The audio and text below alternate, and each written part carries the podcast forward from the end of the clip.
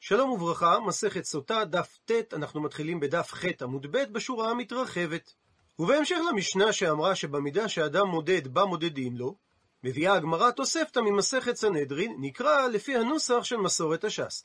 תניא, היה רבי מאיר אומר, מניין שבמידה שאדם מודד, בה מודדים לו, שנאמר, פסוק בישעיהו נקרא בפנים, בשעשעה בשלחה תריבנה, הגה ברוחו הקשה ביום קדים. הוא מסביר רש"י שמשמעות המילה בשעשעה, שבתוך אותה שאה עצמה.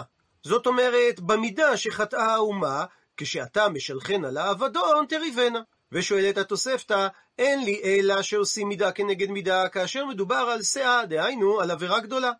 מניין לרבות שיש גם מידה כנגד מידה במידות קטנות, כגון תרכב, שזה גודל של חצי שאה. תרכב זה מילה שמורכבת משני מילים, תרי וקו. זאת אומרת ג' קבין, ולכן זה חצי שאה, כי שאה זה שישה קבין. וחצי תרכב, קו וחצי קו, רובע וחצי רובע, טומן ואוכלה, שהם משקלות קטנים. אז מניין שגם בעבירות קטנות יש מידה כנגד מידה, תלמוד לומר, נקרא בפנים ככל שאון סואן ברעש ושמלה מגוללה ודמים, והייתה לשרפה מאכולת אש, כאשר פשט משמעות המילה שאון זה רעש, והתוספתא דורשת אותה כשאה קטנה. וממשיכה התוספתא, ומניין שכל פרוטה ופרוטה מצטרפת לחשבון גדול.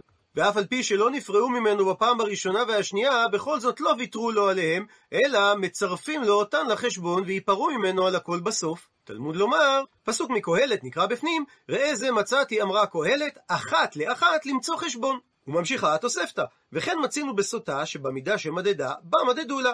היא עמדה על פתח ביתה לראות לו לנואף, לפיכך כהן מעמידה על שער ניקנור ומרק לו לכל. היא פרסה לו לנואף סודרים נעים על ראשה, לפיכך כהן נוטל את הכיפה מעל ראשה ומניחו תחת רגליה. היא קישתה לו לנואף את פניה, לפיכך הפכנו דף, לפיכך פניה מוריקות.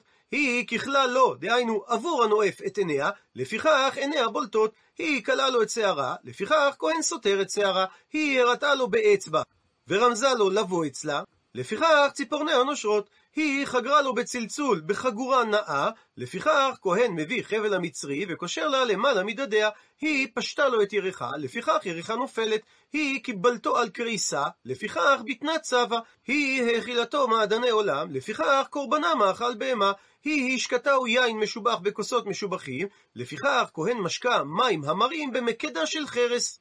כוס של חרס שהיא פחותה ומגונה שבכוסות. היא עשתה מעשיה בסתר, ועל כן הקדוש ברוך הוא יושב בסתר עליון, שם בפנים. מפנה זמן פנוי כדי להיפרע ממנה. כמשמעות הפסוקים, ושמתי אני את פניי באיש ההוא, ונתתי פניי, שכולם לשום פונה אני מכל עסקיי ועוסקני בהן. והמקור לכך שנאמר, פסוק באיוב נקרא בפנים, ואין נואף שמרה נשף לאמור, לא תשורני עין, וסתר פנים ישים. דבר אחר, היא עשתה בסתר, המקום פרסמה בגלוי, שנאמר, פסוק במשלי, תיכסה שנאה במסעון, תגלה רעתו וקהל. עד לכאן לשון התוספתא, ושואלת עכשיו הגמרא, מדוע התוספתא הייתה צריכה להזכיר שלושה פסוקים?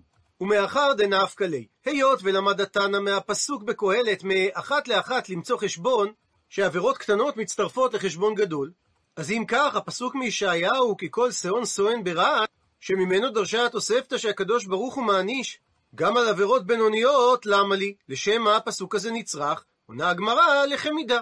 מהפסוק הזה לומדים שבמידה שאדם מודד לאחרים, מודדים לו את הפירעון מעין החטא. ממשיכה הגמרא ושואלת, ומאחר דנפקא ליה, מי כי כל שאון סואן ברעש, מאחר שלמד התנא, שיש עונש של מידה כנגד מידה, אז הפסוק בשעשעה בשלחה תריבנה, למה לי? לשם מה הוא נצרך? עונה הגמרא שהוא נצרך לחדר רב חיננה בר פפא. דאמר רב חיננה בר פפא, אין הקדוש ברוך הוא נפרע מן האומה עד שעת שילוחה. שנאמר בשעשעה בשלחה תריבנה. שאכן הפסוק הזה לא נצרך ללמוד מידה כנגד מידה, אלא שכאשר הקדוש ברוך הוא סוגר חשבון עם אחת מהאומות בעולם, הוא ממתין עד שהיא תמלא, תקדיש את הסאה, ואז הוא מאבד אותה מן העולם. מקשה על כך הגמרא איני, האומנם, והאמר רבא, שלושה כוסות האמורות במצרים, למה? שבחלומו של שר המשקים, הוא מזכיר שלוש פעמים את המילה כוס, וכוס פרעה בידי, ויקח את הענבים, ויסחט אותם אל כוס פרעה, ויתן את הכוס על כף פרעה. הוא מסביר רבא, למה הוזכרו שלוש הכוסות. אחת כוס הפורענות ששתת בימי משה ביציאת מצרים, ואחת כוס הפורענות ששתת בימי פרעה נכו, כאשר בא נבוכדנצר מלך בבל להכות את ארץ מצרים. ואחת נוספת שעתידה לשתות עם חברותיה, לימות המשיח. זאת אומרת, שבניגוד להסברו של רב חיננה בר פפא, מצרים לא נטרדה מהעולם במכה הראשונה. וכי תימה, ואולי תרצה לתרץ ולומר, הנח עזדו, הראשונים הלכו וכלו כולן, והני אחריני נינו. ואלו שלקו אחר מכן, הם היו מאומות אחרות שנתיישבו בארץ מצרים. לא ניתן לתרץ כך שהרי והתניא, כך שנינו בתוספתא. אמר רבי יהודה, סיפור מתקופת הלימודים. מנימין גר המצרי היה לי חבר מתלמידי רבי עקיבא, וכך אמר מנימין גר המצרי, אני מצרי ראשון ונשאתי מצרית ראשונה.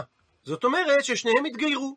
עשי לבני מצרית שנייה, שהכלה שלי תהיה בת מצרית גיורת וגר מצרי, וכך שניהם שניים לגרות, כדי שיהא הנכד שלי, בן בני, מותר לבוא בקהל. וראוי לישא בת ישראל, שהרי כתוב, בנים אשר ייוולדו להם דור שלישי יבוא להם בקהל השם.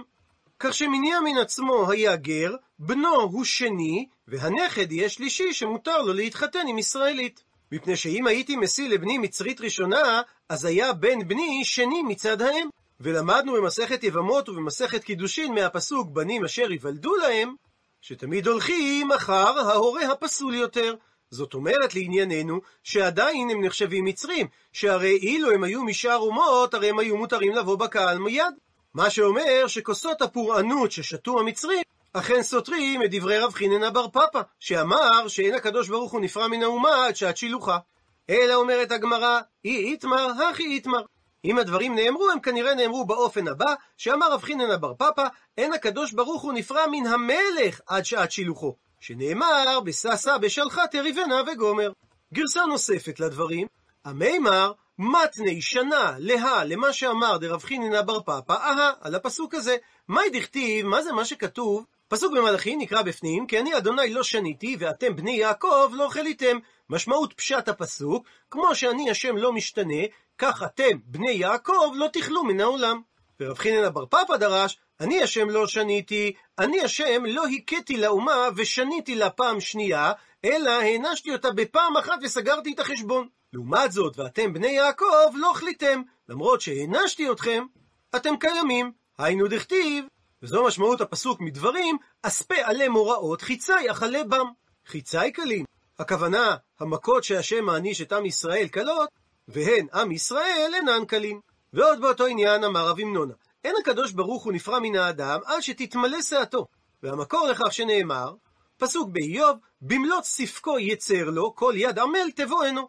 וממשיכה הגמרא דרש רבי חינה בר פפא. מהי דכתיב, מה משמעות מה שכתוב בתהילים, רננו צדיקים באדוני לישרים נבע תהילה. אל תקראי נבע תהילה מלשון נאה להלל, אלא נווה תהילה. מלשון בניין, כך שמשמעות הפסוק, שעל עסקי נווה, הבתים שבנו הצדיקים, על כך יעללו אותם. והפסוק הזה מתכוון למשה ודוד, שלא שלטו שונאיהם במעשיהם. דוד דכתיב, חישב השם להשחית חומת בת ציון, ועל כך ממשיך הפסוק ואומר, טבעו בארץ שעריה. ומצודת ציון היא עיר דוד וביתו, כמו שכתוב בספר שמואל, וכשבאו הצרים בימי צדקיהו, טבעו השערים, דהיינו דלתות השערים, שהיו של נחושת או של זהב בארץ, כדי שלא יישאו מהאויבים. הרי שלא שלטו השונאים של דוד במעשיו. ואם נשאל, הרי הדלתות לא היו מעשיו של דוד, ניתן לענות על כך בשתי אפשרויות. אפשרות אחת, דוד אסף את הכסף שמזה שלמה בנה את השערים. אפשרות שנייה, הכוונה לצאצאיו של דוד. והמקור לכך שלא שלטו אסונים במעשיו של משה, דאמר מר, שכך שנינו בתוספתא. משנבנה מקדש ראשון, נגנז אוהל מוהד, קרשיו, קרסיו, ובריחה, ועמודיו, ואדניו. ושואלת הגמרא, היכא, היכן הם נגנזו? עונה על כך, אמר רב חיסדא, אמר אבימי, תחת מחילות של היכל. וחוזרת הגמרא לעניין עונשה של הסוטה. תנו רבנן, שנו רבותינו בתוספתא. סוטה נתנה עיניה במי שאינו ראוי לה, אז מה שביקשה לא ניתן לה, ומה שבידה נטלוהו ממנה. מסביר רש"י, מה שביקשה לא ניתן לה, שהרי אסורה לבועל, ומה שבידה נטלו ממנה, שאם היא שותה מים היא מתה, ואם היא הודתה שהיא זינתה, היא נאסרה לבעלה והפסידה כתובתה. שכל הנותן עיניו במה שאינו שלו, מה שמבקש אין נותנים לו, ומה שבידו נוטלים ממנו. הפכנו דף, וכן מצינו בנחש הקטמוני, שנתן עיניו במה שאינו ראוי לו. מה שביקש לא נתנו לו, ומה שבידו נטלוהו ממנו. שנחש הקדמוני בגן עדן נתן עיניו בחווה ובא עליה. זה מה שכתוב, הנחש השיעני ואוכל. לשון תשמיש ונישואין. אז מה שביקש לא נתנו לו, וגם לקחו ממנו את הקומה הזקופה שהייתה לו. אמר הקדוש ברוך הוא, אני אמרתי הנחש יהיה מלך על כל בהמה וחיה, ועכשיו ארור הוא מכל הבהמה ומכל חיית השדה. אני אמרתי יהלך בקומה זקופה, עכשיו על גחונו ילך. אני אמרתי יהיה מאכלו מאכל אדם, עכשיו עפר יאכל. הוא אמר אהרוג את אדם ואשא את חווה, עכשיו איבה אשית בינך ובין האישה ובין זרעך ובין זרעה. ומביאה התוספת דוגמאות נוספות, וכן מצינו בקין, וקורח, ובלעם, ודואג האדומי, ואחיתופל, וגחזי, ואבשלום, ואדוניהו, ועוזיהו, והמן. שהמכנה המשותף של כולם, שנתנו עיניהם במה שאינו ראוי להם, מה שביקשו לא ניתן להם, ומה שבידם נטלו מהם.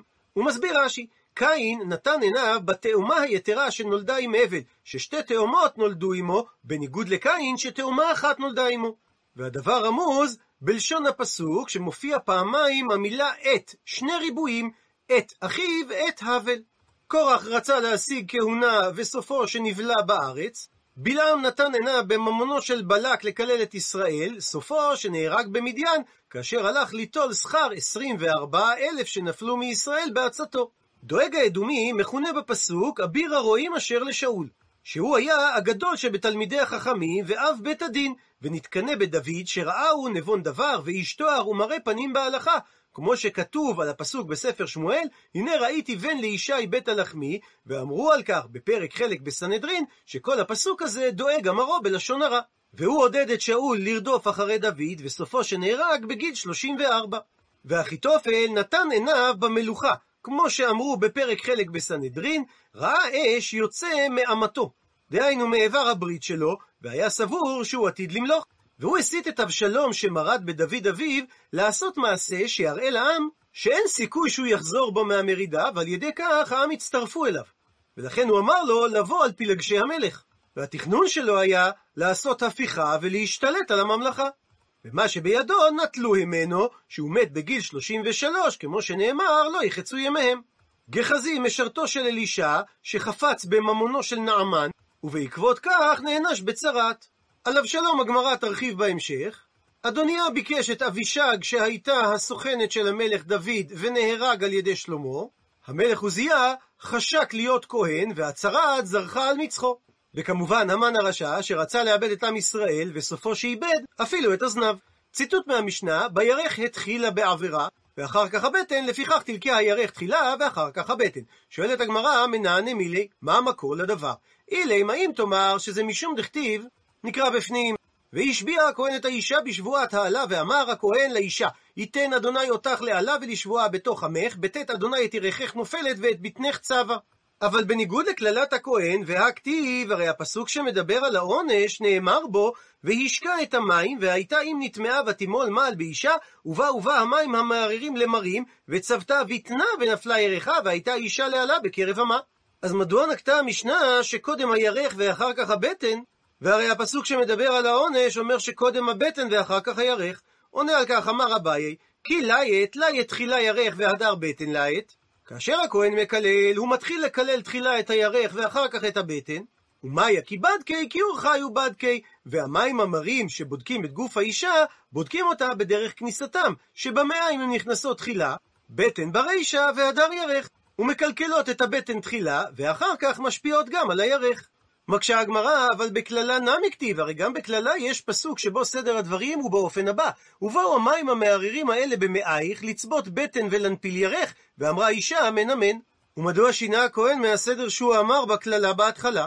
מבארת הגמרא, ההוא דמודה לכהן, בפסוק הזה הכהן מודיע לאישה שסדר הדברים יהיה דבטן ברישה והדר ירך. שלמרות מה שהוא אמר קודם, סדר הדברים יהיה שקודם היא תלקה בבטן ואחר כך זה ישפיע על הירך. והסיבה שלא להוציא לעז על מים המרים. כדי שאנשים לא יוכלו לומר שההשפעה על האישה לא הייתה כסדר העלה שאמר הכהן, ואם כך זה סימן שאין הפורענות נגרמה על ידם. ומביאה המשנה דוגמאות נוספות למידה כנגד מידה. שמשון הלך אחר עיניו, לפיכך נקרו פלישתים את עיניו, שנאמר, ויאחזו פלישתים וינקרו את עיניו. אבשלום נתגע בשערו, לפיכך נתלה בשערו, ולפי שבא על עשר פלגשי אביו, לפיכך ניתנו בו עשר לונביות. חניתות, שנאמר, ויסובו עשרה נערים נושא כלי יואב, ויכו את אבשלום וימיתוהו. ולפי שגנב שלוש גנבות, לב אביו ולב בית דין ולב ישראל, הוא מסביר רש"י שנאמר אלחנה ואשלמה את נדרי, שבא אבשלום לדוד ואמר לו, הרי אני נזיר עולם, אז מותר לי פעם בשנה לגלח את שערי. אז כתוב לי איזה פיתקה שילכו עמי אותם שניים שאבחר. וכתב לו דוד את הצטלה, והיה אבשלום מראה את חותמו של דוד לשניים והולכים אחריו, וכן לשניים אחרים והולכים אחריו, עד שהוא כינס 200 אנשים, וכולם ראשי סנהדראות. ואם משלחת כזאת מכובדת הולכת אחרי אבשלום, כנראה שיצטרפו עוד הרבה אנשים אחריהם. וזו הכוונה שהוא גנב את לב אביו ולב בית דין. ואת לב אנשי ישראל הוא גנב, שכתוב, בקרב איש להשתחוות לו, שכאשר אדם היה בא לבית הדין להישפט בפני דוד, אבשלום היה עושה את הרושם כאילו הוא דואג לאיש הזה. ולכן כתוב, ויגנוב אבשלום את לב אנשי ישראל. מידה כנגד מידה, לפיכך נתקעו בו ג' שבטים, מעין קוצים או סכינים, שנאמר, ויאמר יואב, לא כן אוכילה לפניך, ויקח שלושה שבטים בכפו, ויתקיים בלב אבשלום עודנו חי, בלב האלה. שעליה היה אבשלום תלוי משערו. וכן יש מידה כנגד מידה גם לעניין הטובה. מרים הנביאה המתינה למשה שעה אחת, כאשר היא הייתה הבייביסיטר שלו, שנאמר, ותתצב אחתו מרחוק לדעה מה יעשה לו. לפיכך נתעכבו לה ישראל שבעה ימים במדבר, שנאמר, ותיסגר מרים מחוץ למחנה שבעת ימים, והעם לא נסע עד האסף מרים.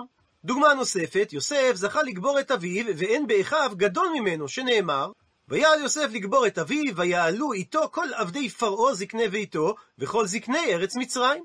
ובהמשך נאמר, ויעל עמו גם רכב גם פרשים. והוא זכה מידה כנגד מידה, שמי לנו גדול מיוסף, שלא נתעסק בו אלא משה.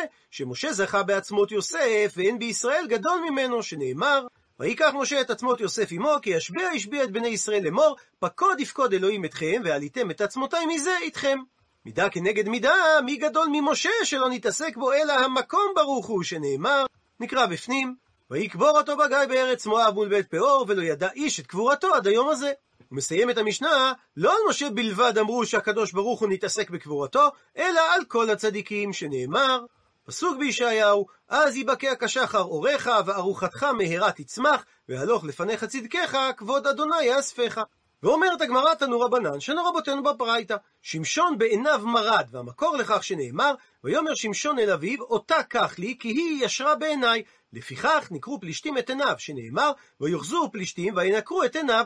מקשה הגמרא, איני האומנם? שמשון על ידי עיניו מרד בבוראו? והכתיב, הרי כתוב במפורש, ואביו ואמו לא ידעו כי מאדוני היא, כי טוענה הוא מבקש מפלישתים, ובעת ההיא פלישתים מושלים בישראל. שהאסטרטגיה של שמשון הייתה לפגוע בפלישתים, בלי שהם יזהו את זה כמרידה של עם ישראל בפלישתים. מסבירה הגמרא, כי אזל מיה בתר ישרותי אזל. אמנם הוא חשק באותה אישה כדי להתגרות בפלישתים, אבל כאשר הוא הלך לבחור אותה, נכנסה בדבר כוונה פסולה, והוא בחר את זאת שישרה בעיניו. וממשיכה הגמרא תניא, שנינו בתוספתא, רבי אומר, תחילת קלקולו של שמשון בעזה, לפיכך לקה בעזה. תחילת קלקולו בעזה דכתיב, וילך שמשון עזתה, וירא שם אישה זונה וגומר.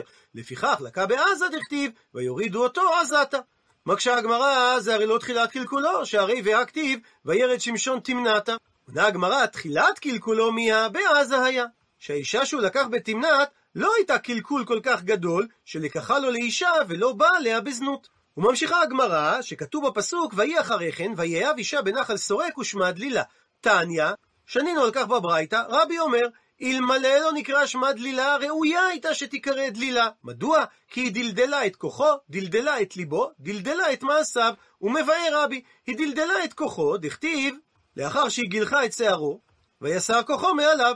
היא דלדלה את ליבו, דכתיב, ותרד דלילה כי היא גידלה את כל ליבו. והיא גם דלדלה את מעשיו, דהסתלק שכינה מיני, שהיא גרמה לכך שהסתלקה ממנו השכינה. דכתיב, והוא לא ידע כי השם שר מעליו. מה שאומר שעד עכשיו, למרות כל הנשים שהיו איתו, השכינה הייתה איתו. וממשיכה הגמרא על הפסוק, ותרד לילה כי הגיד לה את כל ליבו מנה ידה.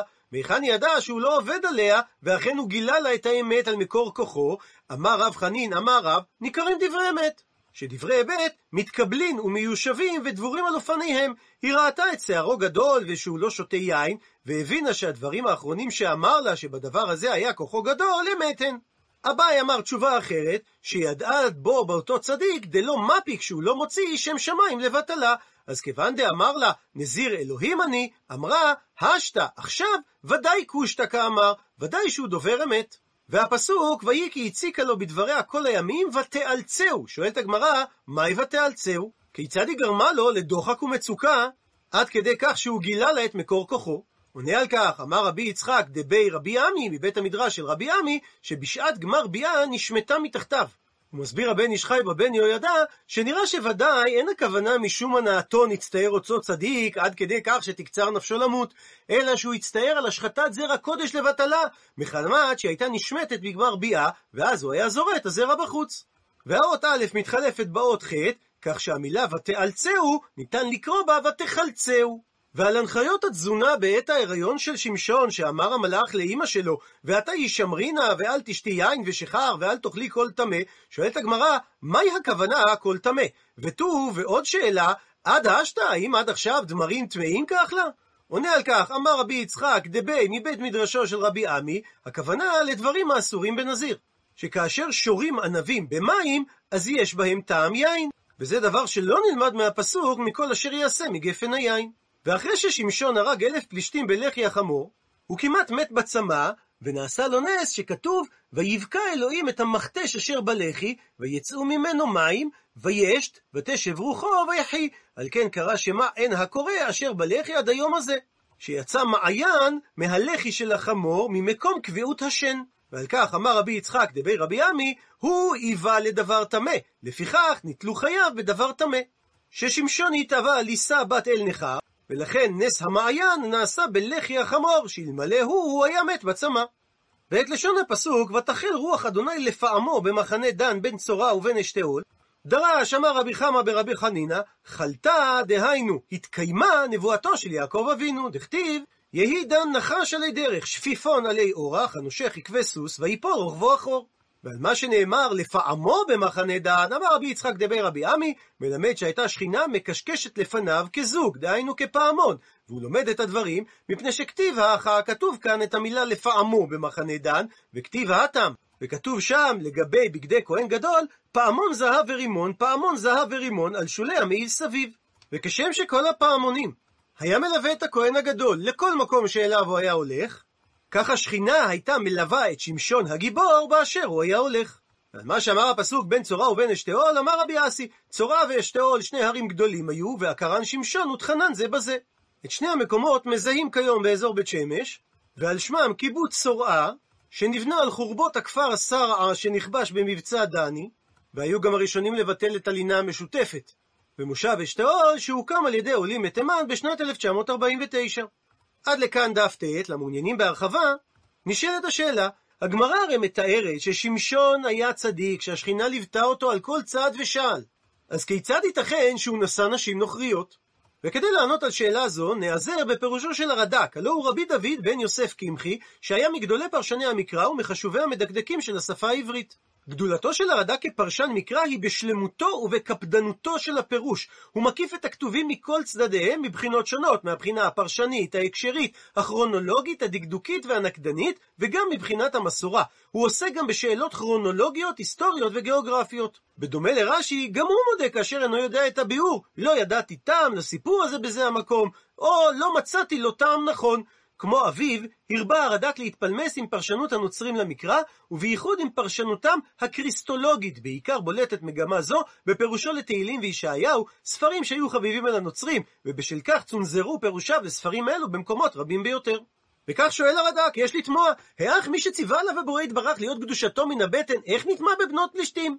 עונה על זה הרד"ק והנראה בזה, כי אנשים אשר לקח בתמנה ובעזה ובנחל סורק, גייר אותם והשיבם לדת ישראל, כי חלילה משופט ישראל ומושיען להתחתן בפלישתים, הוא עובר עליו דלא תתחתן בם, אשר חמור מאוד, הוא מביא את האדם לידי כפירה בבורא יתברך ויתעלה, כמו שאמר, כי אסיר את בנך מאחריי, ולא נמצא בכתוב שנענש על זה, ולא נאמר עליו שעשה רע בעיני השם, והיה הבורא יתעלה, מצליחו בכל אשר יפנה. וכן אמר הכתוב כי מהשם היא, כלומר, הסיבה שהוא לקח אישה מבנות אשתים, זה היה רצון האל, כי בוודאי הוא היה מגייר אותה ומשיבם על דת ישראל, ואף על פי כן סיבה הייתה מאת השם שהוא לקח אישה מפלישתים, כדי שהוא ינקם בהם בצורה עקיפה. כי נראה כי ישראל שבאותו הדור לא היו יראים את השם כל כך, שהושיען תשועה שלמה מיד פלישתים. כי כל ימי שמשון היו מושלים פלישתים בישראל, כי מה שאמר הכתוב ויתנם השם ביד פלישתים ארבעים שנה, עשרים של שמשון בכללם על כורכך, לפי חשבון השנים, ולא היו ישראל נלחמים בפלישתים, כי אם שמשון לבדו, ולפיכך לא היה לפלישתים טענה להילחם בישראל מפני שמשון, כי הוא לא היה ברשותם של ישראל, והוא לבדו היה עושה הרעות בפלישתים, וגם עם פלישתים הוא היה שוכן בזמן שהוא היה מרע להם. ומיראתם אותו, הם גם היו נמנעים מלהילחם בלי ישראל כדי לא לעצבן את שמשון.